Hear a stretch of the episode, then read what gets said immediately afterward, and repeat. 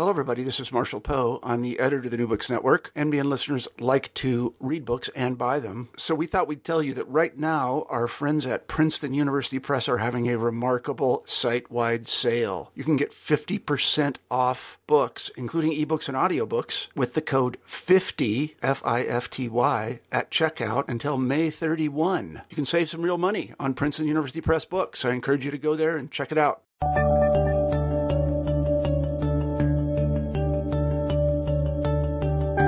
Hello, everybody, and welcome back to New Books in History.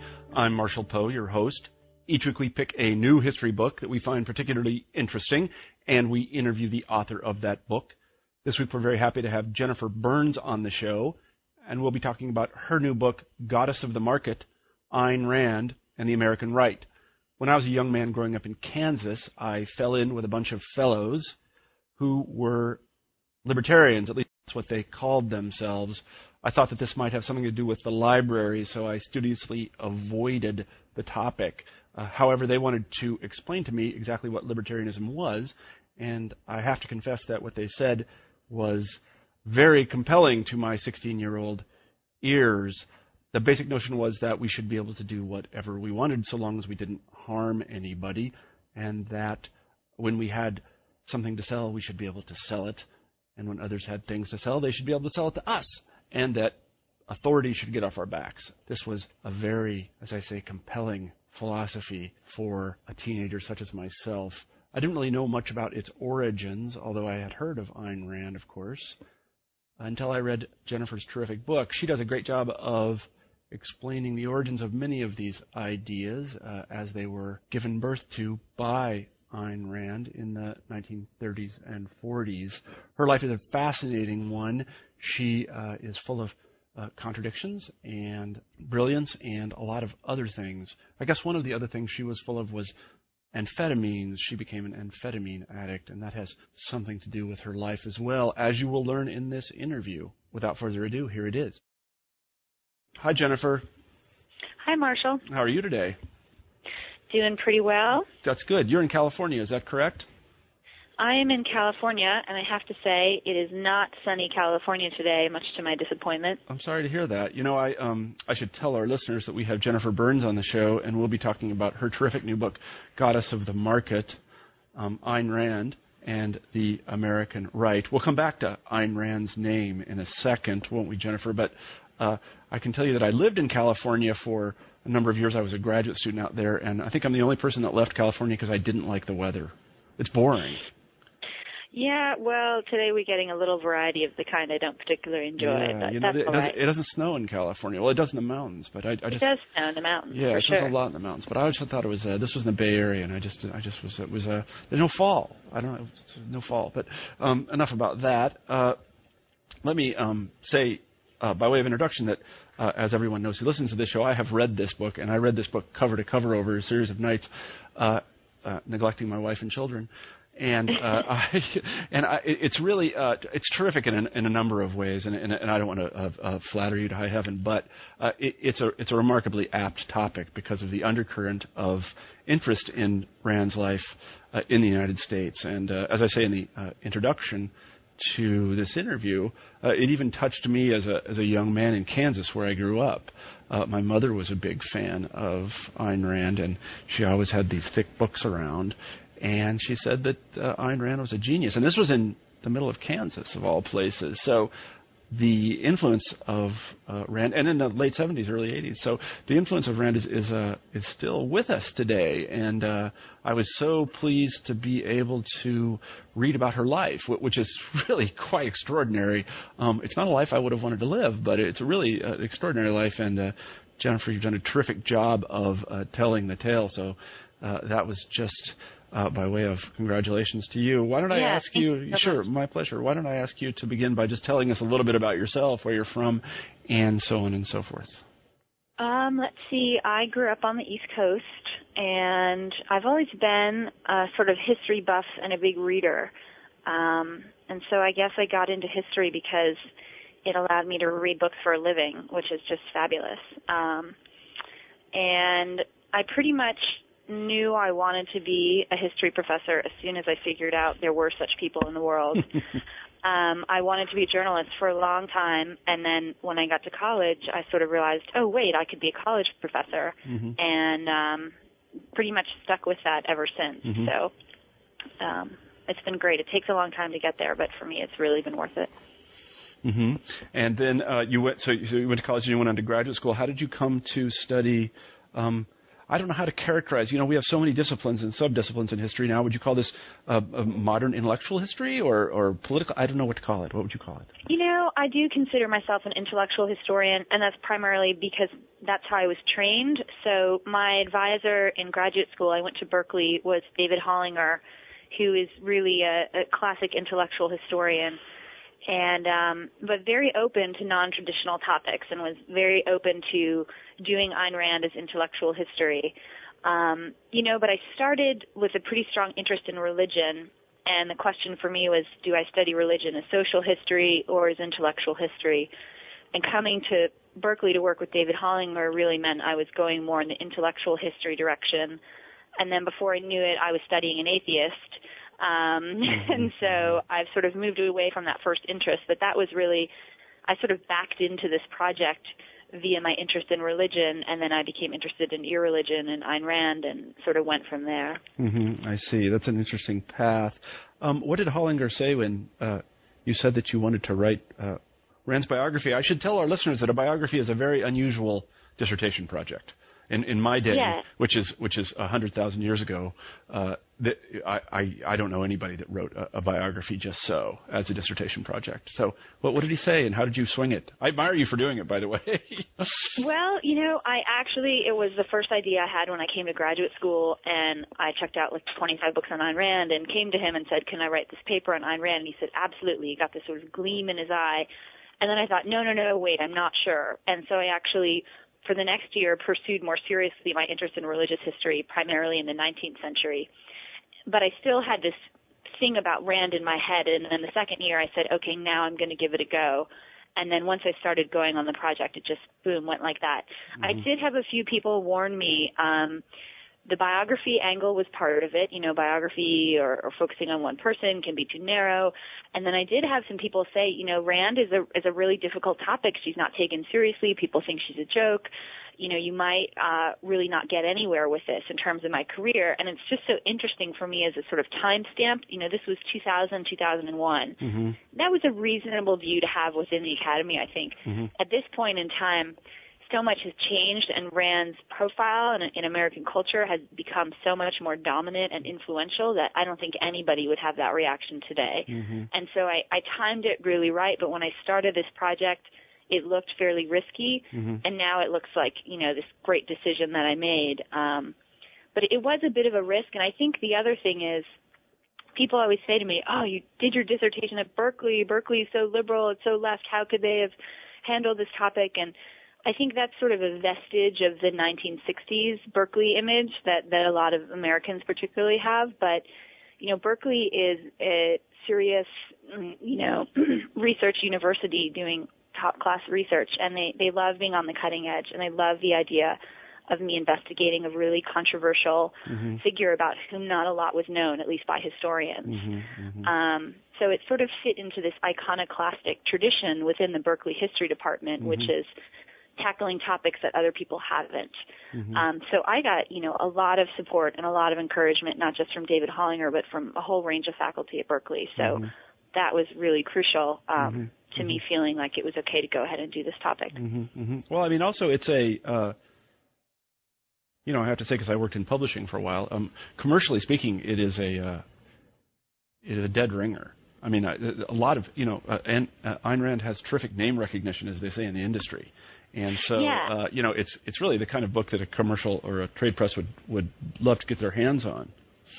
Right, and that's not always a good thing Yeah. within academia, right? So um, that's been one of the challenges for me. How or with this book, how do I, um, you know, draw upon the fact that she does have name recognition without sort of selling out my uh, intellectual soul to It's a writing tough- a pot yeah. about It- Ayn Rand, you yeah, know? it's So a, it's, um, a, it's a tough thing, and I think you negotiated it it, it very very well. Um, uh, it, because the book is very readable, and it is actually a biography. Uh, the moments where you digress and talk about objectivism and and her philosophical system are are uh, from my perspective, thankfully, not not too long or too dense. Um, I'm thinking of. Well, I won't name any names. no, don't name names. I won't name any names. But yeah, no, you do a nice, nice light touch of uh, of of of her uh, understanding of uh, objectivism and libertarianism and, and individualism. So I, th- I, think that you negotiated it uh, really very well. And I should also tell you that the word is out. Uh, this book, I, I, had not heard of it, but uh, a listener to the show in Australia, of all places. Um, wow. Oh no, no, not Australia. Actually, he's in Israel. Yeah, what am I saying? Yes, he's in Israel uh, recommended that I uh, contact you. He had seen the uh, promotional material for the book or found it on Amazon. I don't know where he found it, but he said, you know, you really, you really should do this. It's very interesting. And I said, you know, I really should do that. And uh, so the word is out, and that's that's really good. So kudos to the people at uh, OUP for, I don't know, spreading the word about this good book. Yeah, they're, they're doing a terrific job. Yeah. So the um, well, one of the things that interested me is that there is no uh, uh, uh that there was no Rand biography before yours. Why, why is that? Well, you know, I think that Rand has been such a polarizing figure that most of the literature about her has been sort of either or. Um, you know, you're either for Rand or you're against her. And um, it's often come from people who knew Rand personally or were um, involved with her at some level in their life, so they they take this kind of split either way. There have been some there's some excellent memoirs early in the 1980s that are good source material, but but not um, you know not a biography per se, more of a biography slash memoir. Mm-hmm. The other thing um, is that Rand's legacy has been very jealously guarded um, by those who consider themselves the true inheritors of her thought, and the sort of orthodox objectivist community has um, been prone to schisms and breaks and uh, internecine warfare and all this kind of thing. And so it's made it, I think, difficult or, or unsavory for people to sort of get near it. It just looks too um, too controversial, too personal.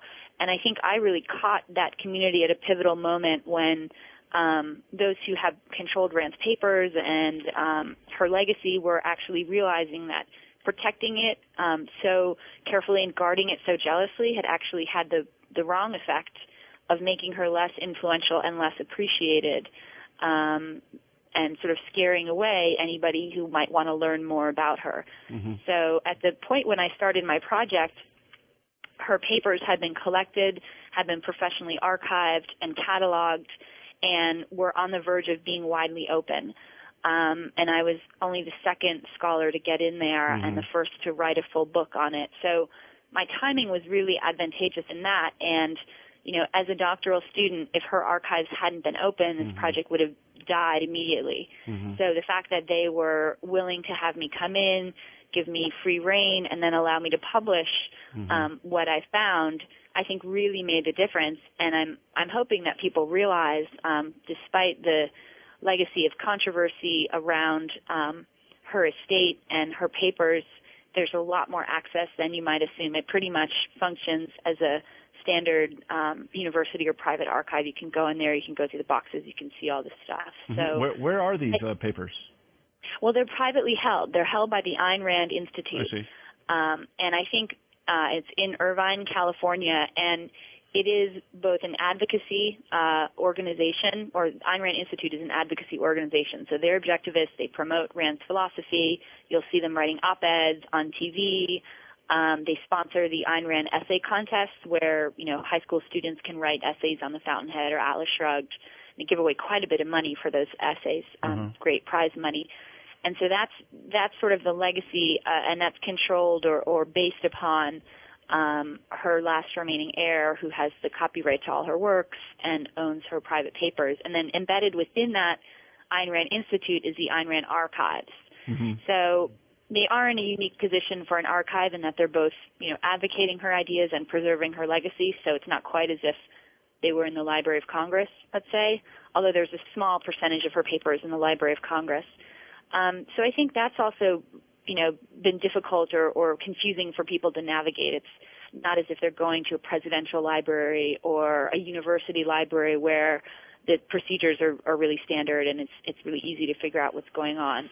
Um, but this archive has really professionalized over the course of the eight years I worked on this project, mm-hmm. and so I think that I'm hopeful that this book will kind of alert people. There is a lot of documentary material here, and it's relevant not just to Rand, but to anyone interested in the the worlds that she intersected with, whether it's political conservatism in Hollywood in the 1940s, or um, you know American views on architecture, uh, you know, there's there's a lot there that can be pulled out. Mm-hmm, mm-hmm. No, I mean, you were. It must have been terrific to go into the archive and be the second person to actually look through the papers. I, I envy you very much that experience.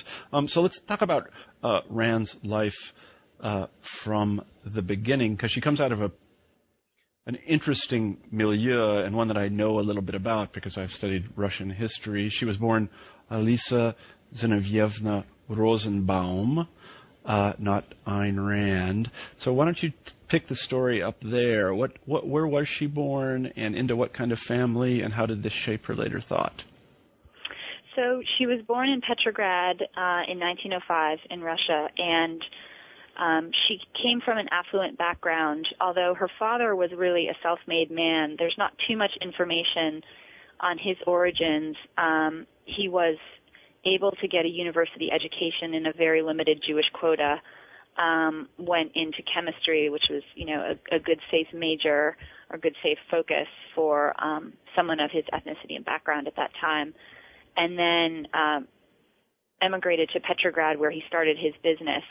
And then um, her mother, Anna, was um, from a, a more cultured and wealthy background. Her family were tailors, and they had um, a specialty in doing the uniforms um, of the Tsar's officers. Mm-hmm. Um, apparently, they were excellent tailors. So they had they had connections in high places. They had a good business, um, and the two of them together, uh, once they were married, had a you know were able to provide a, a very um, high standard of living for their children. And mm-hmm. Alisa, there was their eldest daughter.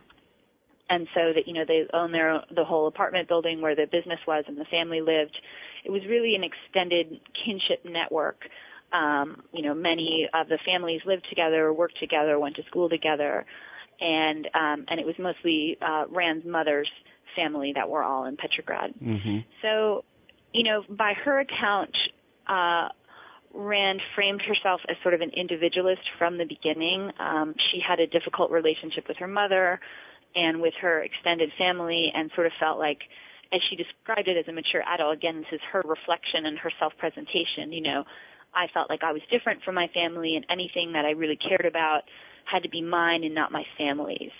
Um, and you see that playing out at an early age when she decides I'm an atheist. By her accounting, this was you know she was about age 12 when she decided I don't believe in God. And her family was nominally religious. Um, you know, they did a seder each year. They did some ritualistic observances, but mm-hmm. um, you know they they were much more secularized um, than the sort of Jews of the Pale. Um, so in terms of how it influenced her in my book i really focus on this moment when she's uh 12 years old when her father's um shop is nationalized her father's chemistry shop is nationalized and that's sort of the opening scene in the book because for her that encapsulated so many of the themes that would power her later work this idea that her father a producer a hardworking moral man had had his property taken and had his property taken in the name of an ideal of helping other people. Mm-hmm. And so that sort of started this deep seated suspicion of when people talk about helping others, who's paying the price? What's really going on under the surface? And so from then on, Rand would never um, take anything at face value. She would kind of burrowed under the surface to see what's really happening here. So when people talk about, um, you know, helping others and being um, uh, you know any any of these great moral virtues, she would always look very suspiciously at okay, if you're helping others, you know, where is the money coming from? Where is the production coming from? Who's who's actually paying for this? Mm-hmm. Um, whether it was a welfare program or the idea of a, a nationalized state-run economy. Mm-hmm. Um, so that that really sort of sets her um, sets her basic impression, and she also described her father, uh, obviously, as being very individualistic, very opposed to the communist regime, and he, um, you know, passed these ideas on to her as well. Now, from that starting point, as I show in the book, there's a lot of different developments and growth in, in those basic ideas as she figures out how to express them in her fiction and mm-hmm. how they fit in with the, the other uh, people she's reading and ideas she's gathering. Mm-hmm. The, th- the thing I find very interesting is the is the fact that she, uh, in, in, precisely this revolutionary milieu uh, among um, uh, kind of Russian uh, Jewish culture in uh, Petersburg, that she drifted to the right. I, I won't really call it the right, but she she drifted in the direction of Nietzsche, really. Whereas I, I my impression is, uh, again, I haven't studied in a long time, but I've talked to people who have that most of the culturally Jewish residents of St. Petersburg had drifted to the um, had drifted to the left. A, a, classic example of somebody who's right from this milieu is Trotsky, who uh, yes. was was Jewish, and, and so were actually uh, quite a few of the early Bolsheviks. But uh, was this? Uh, yeah, no, that's the great rap on you know communism. It's you know very you know it's a Jewish ideology or this or that, and so I think in many cases Rand really does kind of point to well things aren't quite what you think they are, and that may I don't know enough about the circumstances of, of all of those of revolutionaries you're mentioning, it may have to do with her class position yeah. because they had so much to lose and they did lose yeah. so much in the revolution. Um, so, but but it is interesting, and it sort of marks her her, her uniqueness from the the sociological trend yeah. of her. Her uh, I mean, I should say that I could be completely incorrect about this. That the uh, the culturally uh, Jewish uh, revolutionaries that we know about um, are, are, all quite famous because of years and years of, of study of the Russian Revolution. Um, and, mm-hmm. and, and, for all I know, it could be the case that most wealthy Russian Jews from St. Petersburg uh, were um, uh, royalists or at least constitutionalists. I just don't know. And I know who to ask, though. Uh, there are people that study these things. Ben Nathans or Johann Petrovsky Stern. I think you cite Ben's book, and yeah, Ted, Ted yeah, Weeks might know as well. Uh, I don't know. I They're out there. Why don't you call us and tell us? I think that there is more to be done on exploring Rand's Russian roots yeah. um, and, and how they sort of fit into her later thought. And you know, when I meet Russian historians, a lot of them have interesting connections to draw between, you know, traditions in Russian literature and Russian philosophy that she um, that you can see running through her work. Um, that's not something I dug into mm-hmm. in great depth because it's not my area of expertise. Yeah, no, sure. Well, then she does something very unusual. She, I mean, they remain there. They get kicked around a little bit by the Bolsheviks, who expropriate mm-hmm. most everything. Uh, she goes to university. Right. She goes to, believe it or not, Leningrad State University. Right um, which is just kind of amazing when you think of what would yep. you learn at Leningrad State U. um, and um, I mean that's another sign of of her her milieu, how much her family valued education, yeah. um, and and and wanted their daughters to be educated. And again, she kind of snuck in at this moment where she was actually permitted as a woman to go to university, among the first class permitted, and permitted as a Jew to go to the university. Two two obstacles that would have made it difficult. Um, uh-huh. So that takes her out of this um, private social uh, world of her of her family and puts her in the in the larger world. But she wasn't, um, you know, very enthusiastic about what she learned in university, and it was a very tumultuous time politically. Curriculum was being remodeled, things were changing. It seems that one of the major things she took from the university was that you could find, you could take any idea, any statement, any piece of history, any work of literature, and sort of burrow down to its hidden political implications, mm-hmm. because that was what the Soviet authorities were doing. They were scrutinizing the curricula, the professors, the mm-hmm. things they talked about, the things they studied, and saying, this is bourgeois, it's wrong, this is counter-revolutionary, it's wrong, or, oh, this is good, this is communist. Mm-hmm. So I think that sort of trained her in this methodology of getting under the surface and going down to the root and saying what are the what are the deepest implications of this mm-hmm. um, and that was something that would um, give her great insight in certain areas and then in other areas I think lead her to conclusions that were um, somewhat far fetched or not accurate as you see later in the book when she gets in these um, huge fights with people because she makes assumptions about where they're coming out. Mm-hmm. Um, people who would be allied with her politically, but um, because they're not speaking the same language, she gets very uh, upset at, at their the, the hidden implications of what she sees their thought to be. Mm-hmm. Um, so, mm-hmm. so it's sort of I think rather than content, it was the form in terms of how to understand um, ideas and um, and history and, and everything is having a, an ultimate political valence that you could figure out and then make a decision based on that. Mm-hmm. Yeah, I mean, I think that this um, paranoid conspiratorial style comes right out of the uh, Bolshevik context because the Bolsheviks uh, were not only uh, conspiratorial in their thinking, they were in fact a conspiracy. Uh, so they, right, they knew right. conspiracies very well, uh, and and I do think she picks up on that. But I, I guess one thing that came to my mind while I was reading uh, about her life at this time was how she constructed really the mirror image of Marxism in a kind of epistemological sense, and that is that you know the the Bolsheviks and the Marxists at this time felt that you could never escape your class background, that everything you did had been determined by your parentage and your economic position and so on and so forth. And, and she rejects all of this in, in objectivism, saying that in fact the, uh, the, a, true, a truly human person would uh, determine themselves. They determine what they want to do by the light of reason. And, and this is, of Right. course, not, not what the Bolsheviks or the Marxists said at all. Uh, but but I, I did find I did find it interesting she came to that. I, and I, I, I guess that, that the influence, uh, I mean, to my mind, the influence of Nietzsche is very strong here. Uh, he, he Right. had said most of this. Well, the other thing I would add is that um, in terms of her creating an in- inversion of Marxism, to some degree that was exactly what she wanted to do. And in the early 40s, this was a lot of what um, I found in the archive that was really interesting to me when she became politically aware in the United States. And she, one of the ways she became politically aware was um, reading uh, novels that she would send back to her family to translate. And she would pick through and figure out which novels would be accepted by the Russian authorities, the ones that were leaning left, basically, the sort of quasi-socialist tales um, written by, the, you know, the American left was very strong in the 1930s. And so she was reading all this literature, and then when she started doing political advocacy, she felt like people are very uneducated about these basic principles and basic ideas, and she basically thought the left has really successfully propagandized Americans into collectivism. And in order to fight it, what we're going to have to do is propagandize them about individualism.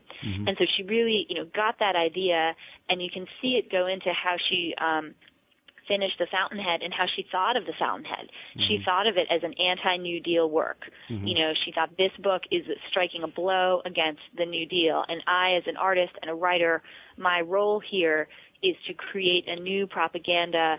A new literature, a new cultural standing on which we can build an individualistic politics as opposed mm-hmm. to collectivist politics. So, she really, she really hit on the importance of culture um, and did what she could to transform the culture so that um, eventually political or social change could follow. And she always believed that intellectual change came first, started with the fundamentals, and then things would play out. So throughout her career, she would say, it's earlier than you think. It's earlier than you think.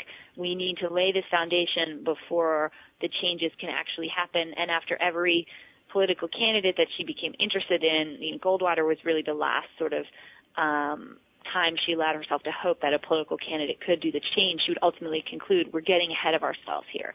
We have to start with the basics. And you see that carry into uh, the libertarian movement and the Libertarian Party in this emphasis on education. Um, you know, a lot of libertarian organizations today are focused on education, on reaching college students, on reaching graduate students, on reaching professors.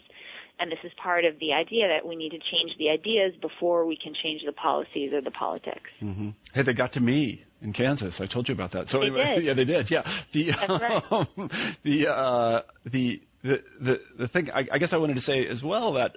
Uh, we see another parallel here between her intellectual style and um, that of the Bolsheviks, and you, you've sort of hinted at it. But you know, this idea that um, all art is somehow a, a vehicle for political thought. This this is right out of uh, the Bolshevik canon, and and you know they had literally canonized it in uh, the movement of socialist realism, which of course she knew about. Uh, so it, it's I guess it's um it's it's it's, interesting to me that that she uh, that she adopted that kind of tact. She wasn't an art for art's sake kind of person. She just didn't buy that at all. Well, it's later. It's interesting because later in her career, it's not so much um, that art, you know, reflects your politics, or, or but art reflects your sense of, of uh, existence. You know, and art is a metaphysical estimate of man's existence. She would say so.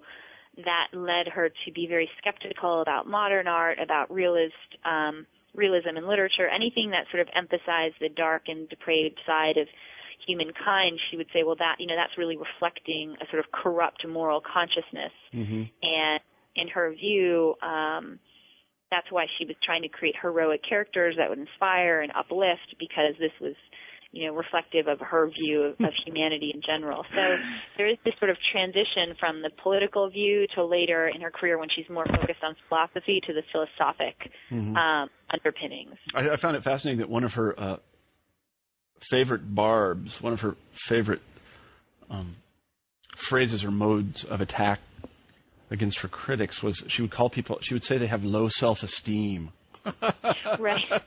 I, I, I laughed several times when I when I read her saying those things because it Right, really is that- typical of her, you know. It is, and that is actually um, probably marks the influence of Nathaniel Branden, um, who is a, and I'm sure we'll cover this Yeah, at some point. in the talk interview, about him, Really, who um, Nathaniel Branden went on to write the Seven Principles of Self-Esteem and sort of become a guru of the self-esteem movement in the 70s and 80s, which is another just fascinating Rand connection um, that I that I wish I had you know another uh, two books to explore. Um, but so that, that's interesting. When she's saying self-esteem, that's the point of her closest engagement with Branden and his Mhm. conception of the importance of self-esteem is coming out in Mhm. uh, in in those insults. You're right. She Mhm. also um, bad premises was another uh, premises are confused. Check your premises. That's what these guys would always say when I was in high school. The uh, let's, get her. Let's get her out of. Uh, let's get her out of Russia. She um, uh, before she leaves Russia, she somehow decides she wants to be a screenwriter or she wants to be a writer. Is that correct? Yeah, and again, this is something that's hard to disentangle from the elder Rand's recollections. So a lot of what we know about her childhood comes from some interviews she taped in the 60s, in the early 60s, with Barbara Branden.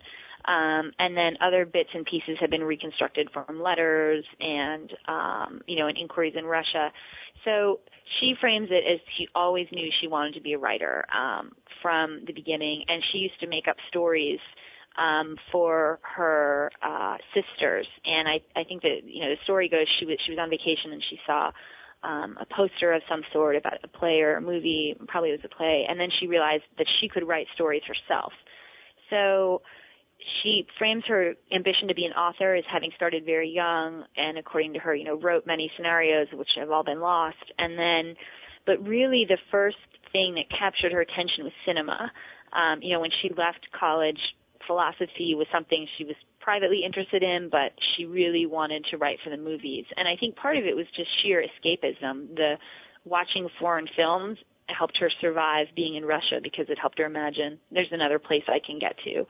Um, and so that was that was her ambition. She did sometimes say, "Oh, I will start with movies and then I'll move on to novels or something else." But she was really focused on screenplays and movies Mhm. um, when she left Russia, and that was incidentally how she got out of Russia. It's very um, it's very unusual that she was able to one get out of Russia and two get into the United States, um, given the immigration restrictions that were just coming down. And so her family in the United States owned uh, movie theaters. They were, you know, among the first uh, owners uh, in Chicago. And so what they argued to the Soviet Union was um, she studied film in, in Russia. She's now going to America to learn more about American movies, and then she'll come back and help the Russian movie industry get started. Mhm.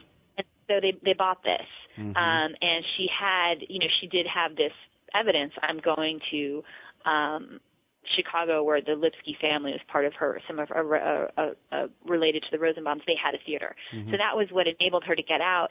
Um, she knew at the time, everybody knew at the time that she wasn't coming back. hmm hmm I see. So uh, she uh, goes to Chicago via New York City, and it's at that point that uh, she adopts her new name. Is that correct? I don't remember exactly. Yes. Yeah. Yes.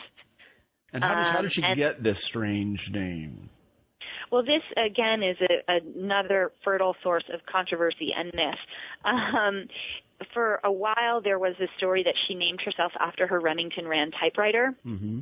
and um, that had wide currency, and it's since been demonstrated that wasn't possible uh, because the typewriters uh, didn't exist at the time she chose the name, and also um, now that the archive has gone through the letters that came from her family. So none of the letters Rand wrote to her family have been saved. Obviously, they were destroyed in Russia, but the ones they sent to her were preserved, and there's thousands of pages of them. And we can see from the letters that she was thinking about Rand um, in Russia. So there was Mm-hmm. references from her family to this name, and she was thinking about the um, the, the first name Lil was one Lil Rand. So that was one option. And then in Wait, terms of where she got I was going to say, isn't Lil Rand a rapper?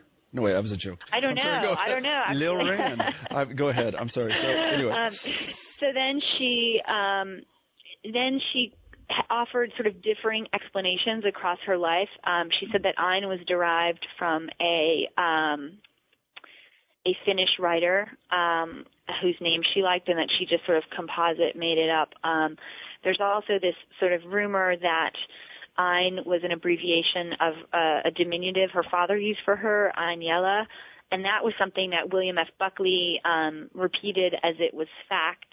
And there's a few, there's some anecdotal evidence that you know she spoke to someone in the 60s and said yes, that you know they said, is this where your name came from? And she said yes. And the diminutive Einjella means um, I'm definitely mangling that pronunciation. It means bright eyes or big eyes. So the the the story goes, oh, her father gave her this nickname, and then she picked it up. But that's very unclear because there's also this idea it's from the Finnish writer, and then she told many different stories. But what was interesting is that in her life in America, aside from her family, nobody knew what her real name was, and she hid it. She really was very um, worried lest anyone find out her real name. She thought it would have grave repercussions for her family in Russia.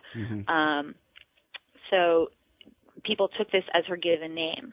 Um, and she did legally. She was uh, Mrs. Frank O'Connor, so she'd sign herself Ayn Rand O'Connor. Um, but uh, yeah, nobody knew it was uh, a name she had really made up. And in fact, early in her career, a lot of people assumed she was a man. And there's these sort of wonderful fan letters to Mr. Rand and. And Ayn would reply, uh, "I'm not a man, but I'm so glad you think I am." yeah, right. Um, I would, take it as a compliment. But there's, you know, there's another Bolshevik connection here, a kind of drawing on Bolshevik culture, and that is that the Bolsheviks all renamed themselves. Um, Trotsky Yeah. again is a great example. I mean, they all took uh, pseudonyms and they kept them.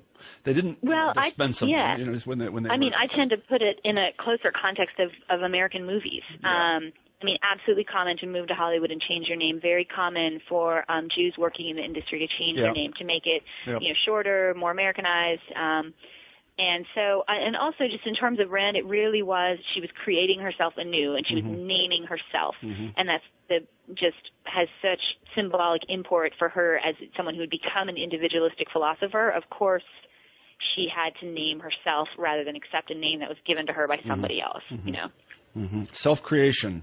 That's exactly right. self-creation. Yeah, absolutely. So then she, uh, quite extraordinarily, just goes to Hollywood, uh, and uh, and she gets a big break, right? Am yeah, right? she really does. Yeah. Gets a big break, meets Cecil B. DeMille. Um, you know, Rand had a way of turning on the charm at the, the most critical moments. I mean, she did have a great deal of charisma, some negative charisma, as, as many people have said, but, but strong doses of positive charisma. And she managed to charm Cecil B. DeMille. Um, she managed to charm her husband. Um, and I think a lot of what that came from was she was very guileless. She wasn't a manipulator. Um, she just didn't understand how to do that. It wasn't part of her makeup. And so she had a sort of freshness and innocence about her that people were drawn to, especially earlier in her life. So she gets the big break, and on the one hand, it's a lucky break. On the other hand, she had kept a film journal in Russia.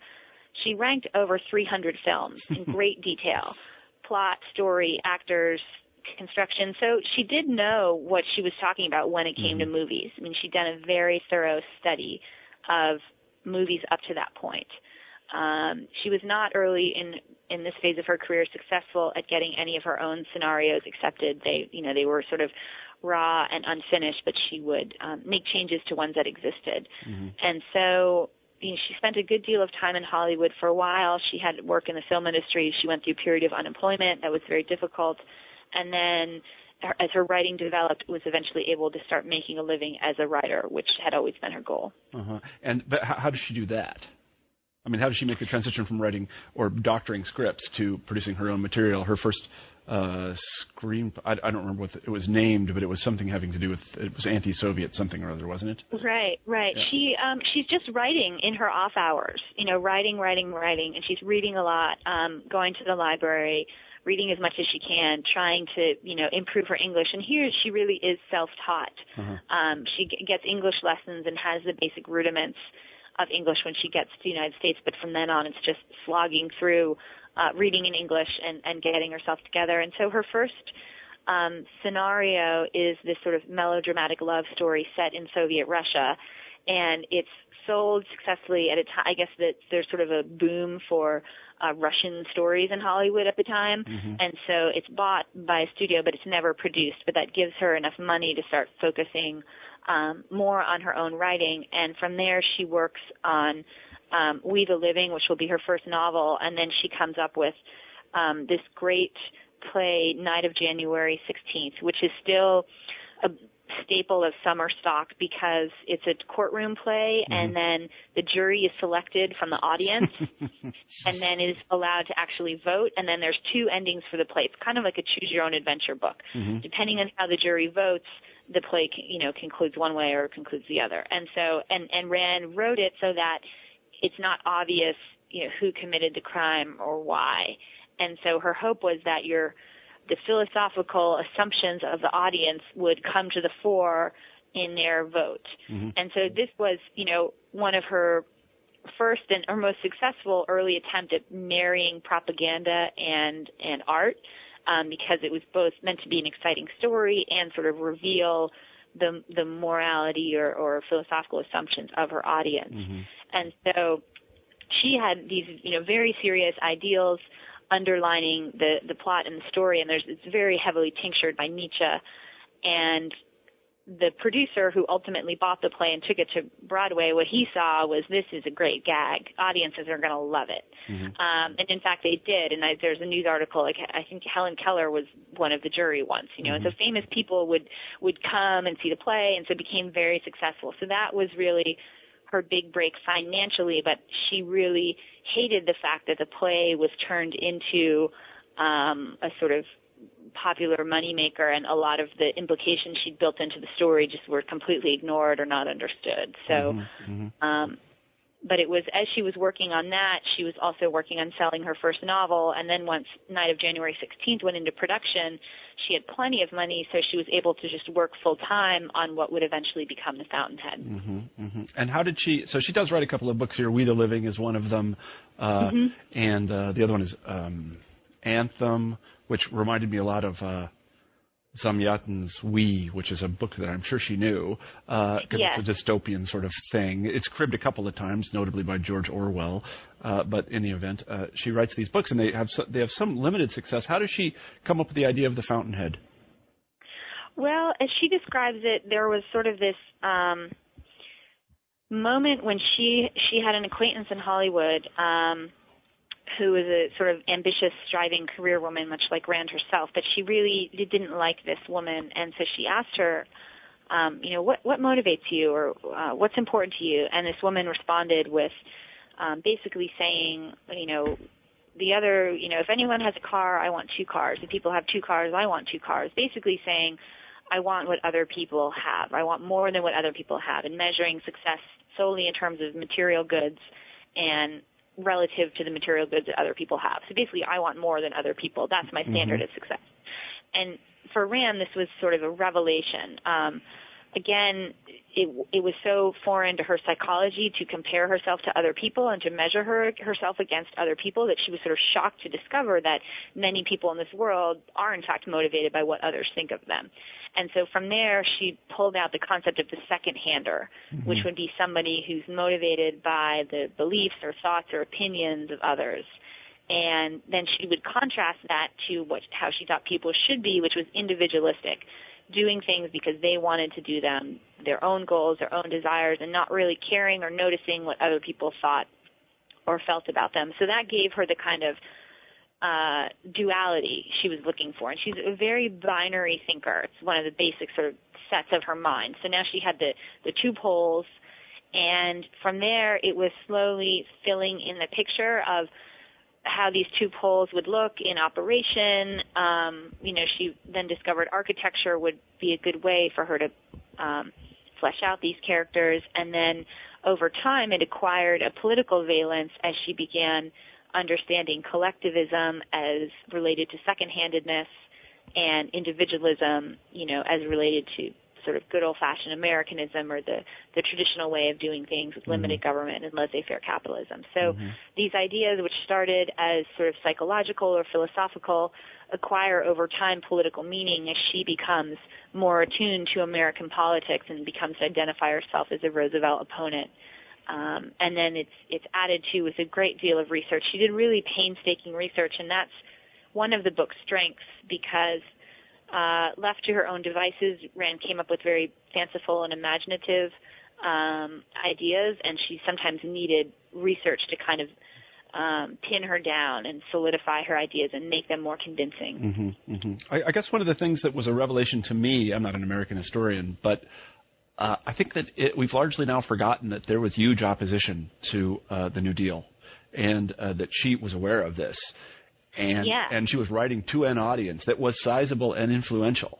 Uh, Absolutely. And, and, this is again something that has been, I believe, that idea is buried under the Roosevelt Monument in Washington D.C. yeah, yeah, I think it is, and it's also interesting because this opposition to Roosevelt was largely economic in nature. Yeah. Um, and I think as conservatism over the course of the century became really identified with religion and religious conservatism, this economic mm-hmm. piece sort of dropped out, and so one thing I did want to do in the book is recover that history and mm-hmm. say, um, you know, it's not just about the 60s. It didn't start with Richard Nixon. It started a long time ago, and that, um, you know, the New Deal aroused a lot of opposition among some some very powerful people. It took them a long time to get their message together and get it mm-hmm. heard, but you know, it was the 30s where mm-hmm. a lot of these ideas um, against you know, the welfare state and against expanding government were first articulated and first germinated, and then um, mm-hmm. over the course of the century they developed and merged with other trends of thought. But um, mm-hmm. yeah, absolutely. I, I, I mean, that was something I hope to recover as part of this project. Yeah, you did a nice job of it because it was. Uh, it's it's clear that uh,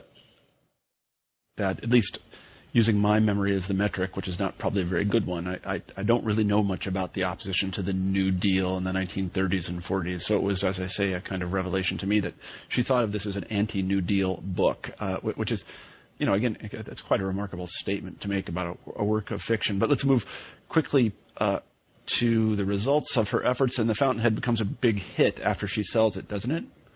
Mm-hmm. And um, this is sort of one, in in publishing lore one of the amazing success stories because it really was sold primarily through word of mouth. Um, and there's sort of a, the the the the Ayn Rand encounter or the Ayn Rand phase really started hitting with the Fountainhead. Um, people, you know, looking to it as sort of a source of inspiration and guidance, and um, it's it was a slow it was not the publisher did not expect it to sell well. Mm-hmm. um and they were astounded every time they had to reissue it and reissue it and reissue it. And it really it kept going um you know oh, for five years ten years. And it, it was given a boost also um rand at that time was a close friend of isabel paterson who was a very prominent book reviewer. And she didn't review the book but she would talk about rand frequently in her columns. So mm-hmm. she's kind of putting her name and the book's name in circulation. And then once she got the movie contract, there was wide coverage of the movie contract itself, who would be in the film, you know, and then the film itself came out in 1949. Um, but it, the, the novel itself has a sort of staying power um, beyond anything that was done to promote it, you know, and is still still being read and discovered today. And uh, you know, a lot of it is. Um, you know, Rand wrote the story on many different levels. There's this political parable. There's a, a parable about being true to yourself, um, a lot of you know psychological um, explore, an exploration of psychology and morality and motivation of the self, and so people can really take a lot of different things from it. Mm-hmm. Um, mm-hmm. And it's you know it's one of her it's one of it's a book that I probably enjoy the most out of her all of that she's written. Mm-hmm. I've never read it. I, will be I'll be honest with you. I, I watched my mother carry it around a lot, but uh, I, I, I never read it. I th- those books are too big for me. I can't. Uh, they are. Yeah, they, they require. Yeah. Uh, commitment for well, sure. they also, it, interestingly, also they, they seem to require amphetamines as well uh, to write because she became a speed freak, didn't she? I, well, yeah, she became a regular user of amphetamines, absolutely, and um, that really sort of kicked in for the final stages of editing the book. Um, and then it was something that she used for the rest of her life. And, yeah. um, you know, uh-huh. I think that this this had bad consequences for her. And um, it's interesting. One of the things that um, I was able to do in the in the archive is look at photographs of her. Mm-hmm. Um, you know, just binders and binders of photographs. And there's um, it's after the Fountainhead. It's when she's in California producing the movie. There's a couple of years where maybe it's just a year, a few months. She's loses an enormous amount of weight. And yeah. it's just really shocking to suddenly see these pictures of her. I mean she's bony. She's mm-hmm. thin. And yeah. she never was a thin woman. So there's that to me is okay she really was using it a lot here. And then yeah. at some point um she gains the weight back again. But it was in so from that evidence from letters from what her friends say this is something she did regularly. She was sort of a low energy person in general and and but very driven and so she used um these medications to kind of drive herself to to to to power her work and her writing. Yeah. Um, again, something that was pretty common um, among writers. You know, Benzedrine had sort of a cult following, and you know, Jack Kerouac wrote On the Road in three weeks with just taking Benzedrine for and three weeks. and and it shows. I have to say, you know, it really yeah, shows. yeah so that's an interesting piece of sort of American literary culture, um, you know, writing under the influence. Yeah. Um, and who knows? It's probably still happening today, but it's you know probably Ritalin or some prescription drug. I'm sure it is, but I mean, I think I think one thing that can be said is that these drugs are they will make you psychotic. Uh, and mm-hmm. and especially if they are uh, pres- uh, they are consumed in large quantities. And uh, in her later life, after Atlas Shrugged appears, as people who read the book will find out, she becomes increasingly erratic. Uh, she right. behaves in ways which are not only inconsistent with general mores, but inconsistent with her own philosophy. Uh, so she is, as, as to, to put it in uh, colloquial terms, she's not thinking straight. And uh, I have to think that that might have something to do with her drug addiction.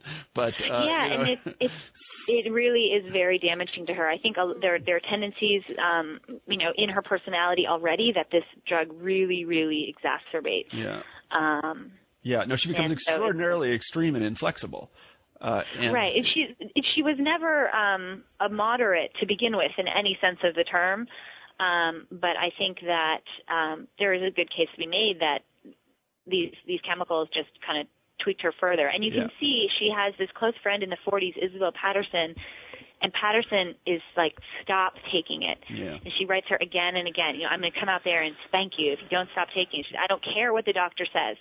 And Rand always says she go to the doctor and ask, and doctor says it's fine. Yeah. Um, well, you know, smoking was also fine back yeah, then, right. and so um, yeah. it, it's too bad. She has some warnings, but um, you know, she follows the medical advice, thinks it's fine, and it becomes um, just becomes part of part of her lifestyle, really. Yeah, right. Um, yeah. And what a lifestyle it was. Let's talk a little bit about. So she uh, writes The Fountainhead to great success, becomes a kind of an intellectual celebrity.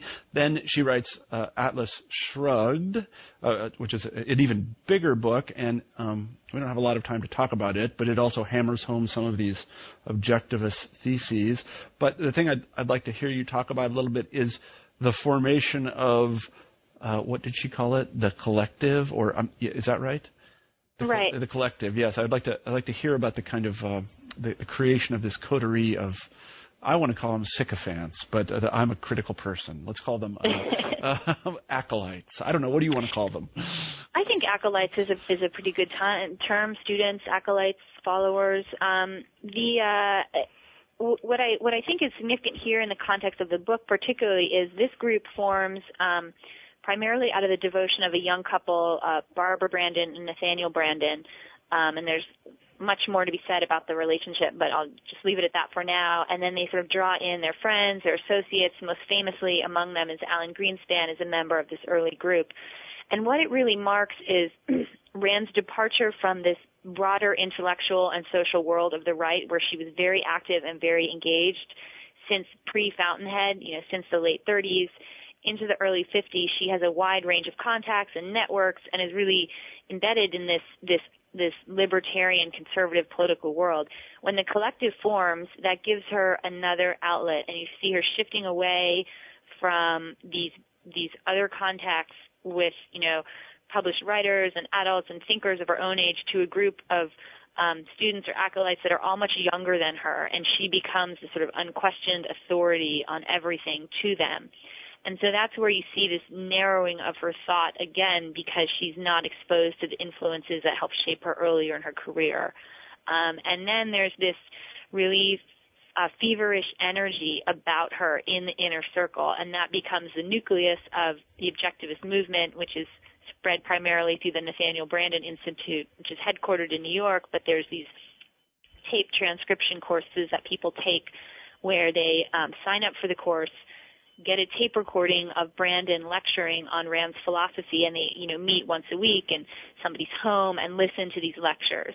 And so it becomes this intellectual community that's held together um, by the Nathaniel Branden Institute and also by her newsletter, starts as the Objectivist newsletter, then becomes the Objectivist, and these, the steady stream of nonfiction she's publishing throughout the 1960s. So that really makes Rand into a public intellectual on her own terms. She's rebuffed by the mainstream magazines, the sort of mandarins of high culture and opinion. She says, whatever, I'm going to do it my way and creates this whole organization. And it should be noted here, this was Branden's idea. He was sort of the motive power behind it. Um, but it was, it was Rand was the primary draw of this movement and of the classes. And so then she, she forms her own subculture really, her own intellectual universe. And this will, um, disintegrate spectacularly, uh, in the late 60s and it then becomes embedded in the libertarian movement, conservative youth culture, and at that point, you know, Rand becomes almost a peripheral figure to the movement and the ideas she's inspired and she started. Mm-hmm. And that was some of the most interesting part of the book to write. I had a strong suspicion that she was very influential in libertarianism, the libertarian movement. And when I started doing the research, I was just astounded mm-hmm. at how influential she was. And it was mm-hmm. almost a, a research challenge.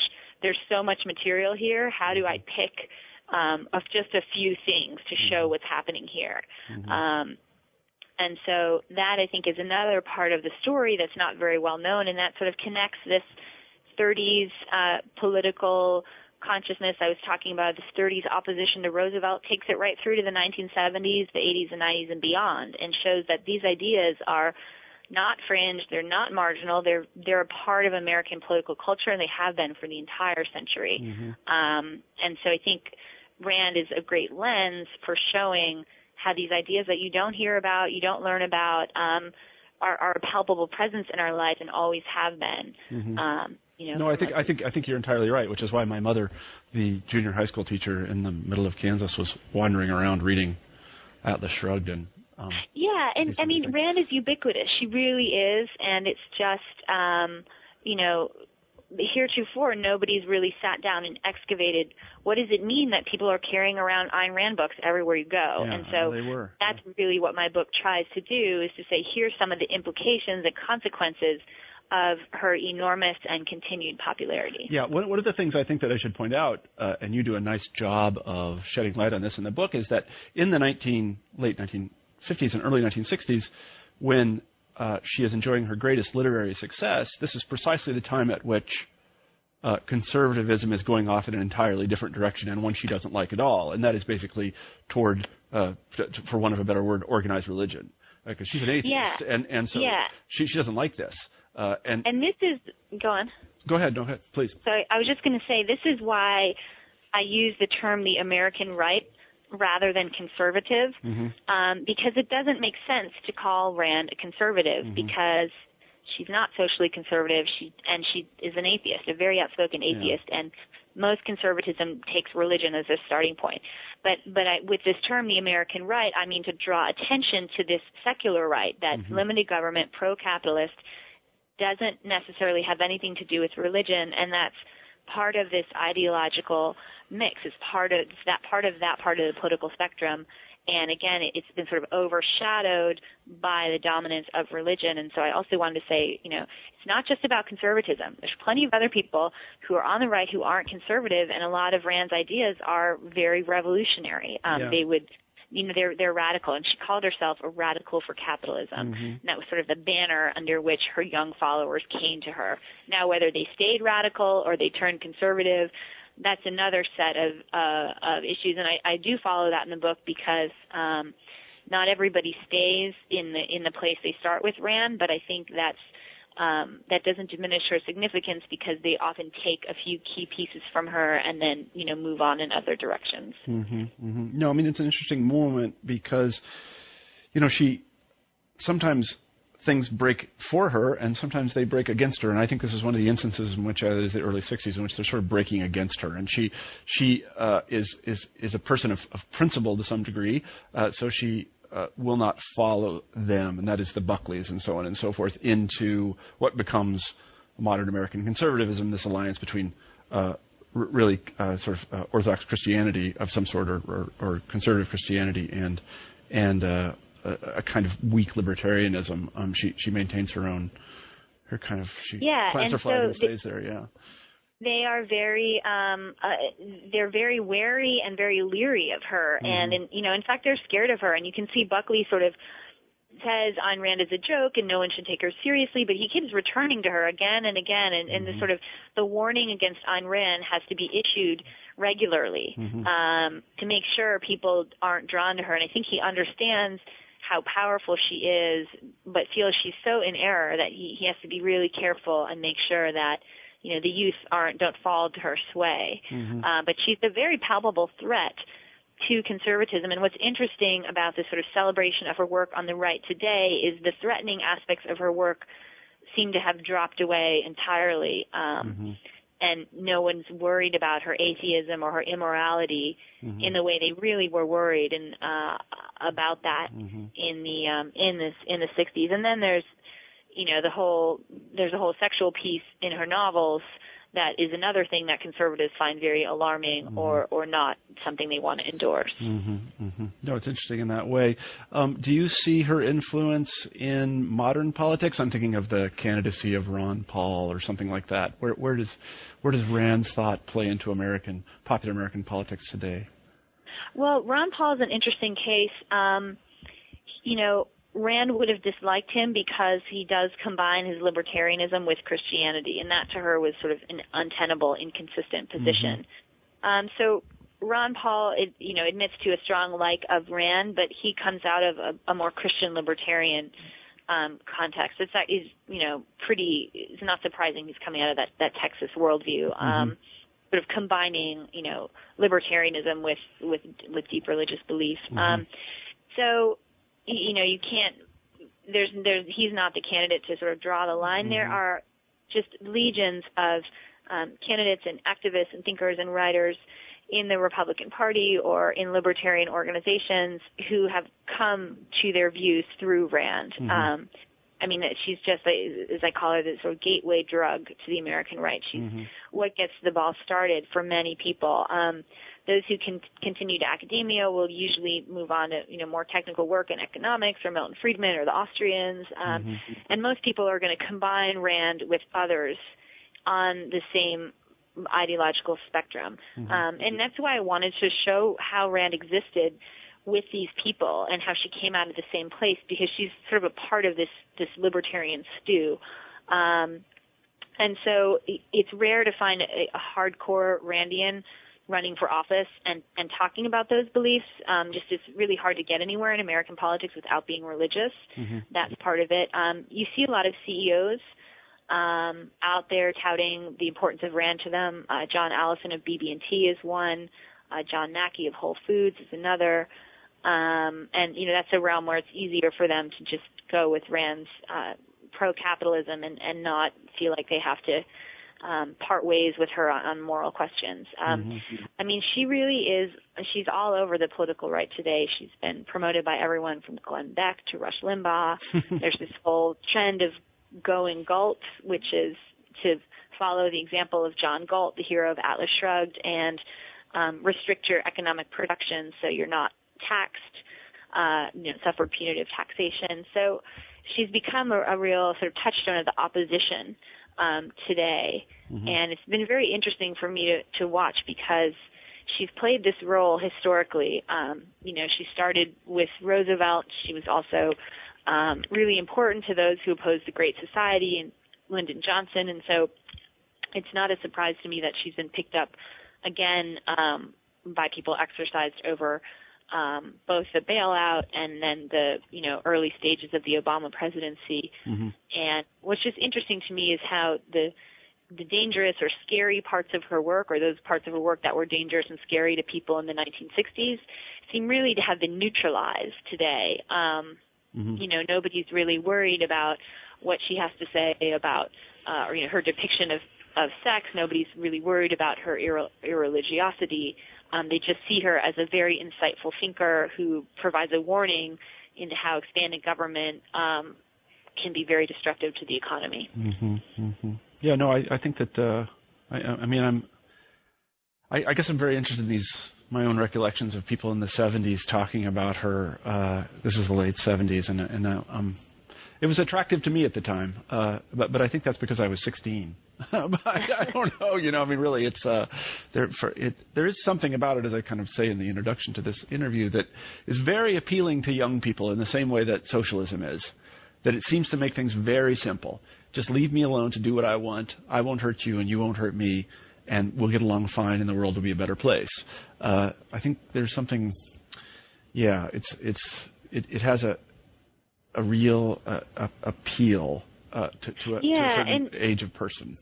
You know, that's kind of the rap on Rand, like, oh, you know, teenagers, she's just a, a writer for teenagers. And I sort of feel like, hey, like, that's actually pretty important. You yeah, know, it is. It people, is. people do a lot of reading and a lot of thinking when they're teenagers, and they yeah. pick up ideas that continue to shape how they view the world for the rest of their lives. So, um, I yeah, don't think that's an argument against her influence. Yeah, if anything, I, it might be the opposite. Yeah, no, I mean, I think that like it, Nietzsche is a good example because I think that he is uh, very appealing to y- very young people and very old people. Neither of whom have really any responsibility. But uh, once you yeah. start to get, you know, once you start to get mortgage payments and kids and so on and so forth, you it becomes very difficult to to to try to sustain a kind of Randian life. It, it can be it can be really really tough. I mean, I, I think that it's interesting on a, a philosophical level to think about what she had to say, and, and there's a lot of value there. And I'm a pretty, pretty conservative person, and and uh, I, you know, I, I have libertarian tendencies. I'll admit to my audience, uh, but uh, you know, again, now that I'm in the position of someone who has a whole household that I contribute to, um, I, f- I find that uh, my, my collectivism is showing through. I'm sorry, I'm yeah, really yeah. well, I think that you know that's the the the beauty of fiction for Rand is that she can create a universe of her own creation, and individuals of her own creation. Mm-hmm. And as you know, Whittaker Chambers said, in fact, erroneously in his review of Atlas Shrugged, he said there are no children in this book, and there there's two children in the book, um, mm-hmm. I believe. There's a brief scene where they appear, but um, families and children are not big parts of her worldview at all, you know, and, and Rand consciously chose not to have children. Um, but there's a whole series of questions about family obligations yeah. and what you owe other people in your family that um, her work doesn't really wrestle with. And the, the depiction of family, especially in Atlas Shrugged, is unremittingly negative. Mm-hmm. Um, and also in The Fountainhead, you know, Peter Keating has this terrible mother who's manipulating him, and um, in Atlas Shrugged, uh, Hank Rearden's family is sort of just sucking him dry, and um, you know, it, it makes for a good polemic, but I think um, for a lot of people, that's where individualism ends when you come up against, just as you're saying, the fact that we are embedded in, in human relationships and those do mm-hmm. have claims and obligations to us, and it's hard to, you know, keep this sort of idealistic, individualistic stance. Mm-hmm. Um, if you want to, you know, keep your friends and keep your family. right, and she didn't want to keep her friends and her family apparently because it had uh, disastrous consequences for her personal life. Uh, she was estranged Right. from everyone who loved her eventually, Right. except Alan Greenspan. I guess he really, principal yeah he really and and and he was uh he was a you know became a distant figure to her later in her life but it Uh-huh. was also a, very tolerant of her foibles but um yeah essentially um principles were more important to her than relationships and she viewed her friendships as, as having to be intellectual in nature, not Yeah. necessarily personal. And it was shocking for many of her acquaintances how quickly, um, and her closest friends, how quickly she could change from affection to disapproval and how fast she was to break and break irrevocably uh, with people. Um, and I think you know she she often didn't understand where other people were coming from, and put her own darkest interpretations um, on their actions. And I you know one of the one of the sad episodes that I cover is in the um, final stage, you know, the last decade of her life when she discovers her long lost sister Nora um, and and has sends for her from Russia and is fully ready um, to you know support her sister and settle them in the United States and give them anything they need is being very generous and very warm and loving. And then her sister arrives and they start disagreeing about politics, and they can never move beyond it. Um, and what's interesting here is her sister appears to be a, another version of Rand. Mm-hmm. You know, neither of them will sort of let go, and they spend this entire visit arguing over Russia and communism and America, and um, eventually, you know, stop speaking to each other, and she leaves, and it, you know, it ends terribly. Um, and Yeah. it's just it- it's sad that neither of them could sort of transcend this, and that you know that her sister's um, her sister's reaction, you know, indicates maybe there's something in in Rand's family or Yeah. or just her her basic personality set that was you know, maybe the Rosenbaums were just very stubborn, kind of principled people and had trouble getting along with each other. Um, Yeah, until you said that, until you said that, uh, the, the the thing about the parallel of her sister's behavior, I was going to chalk it up to the amphetamines again, but maybe you could pursue that angle because Yeah, you know yeah. tweakers they uh, they're they're really paranoid people and they're they're very uh, angry and they uh, they see things that aren't there. Uh, they really do. Yeah.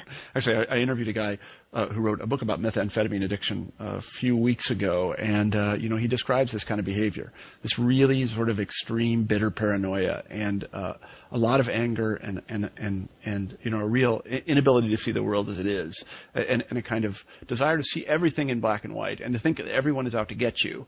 Uh, this this is really something that I, I think has a lot to do with amphetamine addiction. But I, again, you know, we don't. I'm, I'm not a psychohistorian. I just had Yeah, interviewed this well- guy about it. You know. She also wanted to create her her a world and you know a universe in which she could live. So she she deliberately wrote fiction to Yeah. give herself um, the kind of world she wanted to be in, and I think she was perhaps too successful for her own good. It became hard for her to go back. Um, you know, into into a world that she hadn't created and, and Yeah. she didn't control. Yeah. Well, you know, we've taken up a huge amount of your time, Jennifer, and I could talk about this stuff all day long, uh, and I imagine that you could too. But uh, you probably have better things to do. I actually don't have better things to do. See, that's the peculiar thing about uh, my life. The uh, let me uh, close the uh, interview uh, by asking you our traditional final question, and that is, what are you working on now? What is your next project? Well, um, I have a couple of things underway. I'm doing a little more work on um, a friend of Rand's, uh, Rose Wilder Lane, who I talk about in the book, um, who's the daughter of the children's writer Laura Ingalls Wilder. Mm-hmm. And I'm working on a, an article on looking at more deeply at her relationship with Rand and with Isabel Paterson, which is something I follow in the book, but I didn't fully uh, explore. And then I'm also beginning to conceptualize a new project. I'm really interested in the intersections between environmental thinking and free market thinking. Mm-hmm. Um, something I touch on really briefly in the end of the book, um, but I think there's there's some interesting parallels and intersections um, there, and rather than simply a black and white story of them being, you know, two ideologies that are absolutely opposed to each other, or two tendencies, or two traditions of thought. Um, I think there's some some overlap and some interconnections that I'm starting to explore. So that's probably where I'll go next. But um, given that this book took eight years to write, um, Yeah, no, I know how it there is. may be twists and turns and Yeah. developments along the way. But um, I, I know how to. There's a, great, there's a great graveyard of uh, notional projects. All historians, I have them. I have files of them. Things I was going to. Yes, do. yes, Never books got we to. will write. Yes, books I will write. Well, anyway. Probably just as long as books I will read. yeah, no, right. Yeah, no, it's a good, it's a good. That's why I do this podcast. I have to read the books. I don't have any choice. Yeah. I'm on the spot. It Lock yourself keeps me in. literate. Yeah. So anyway, I should tell everyone that we've been talking to Jennifer Burns about her book, Goddess of the Market, Ayn Rand and the American Right. And I want to say thank you very much for being on the show, Jennifer. Absolutely. Thank you for having me. It was sure. a pleasure. My pleasure. Bye bye. You've been listening to an interview with Jennifer Burns, author of Goddess of the Market, Ayn Rand and the American Right. I'm Marshall Poe, the host of New Books in History. I hope you have a great week.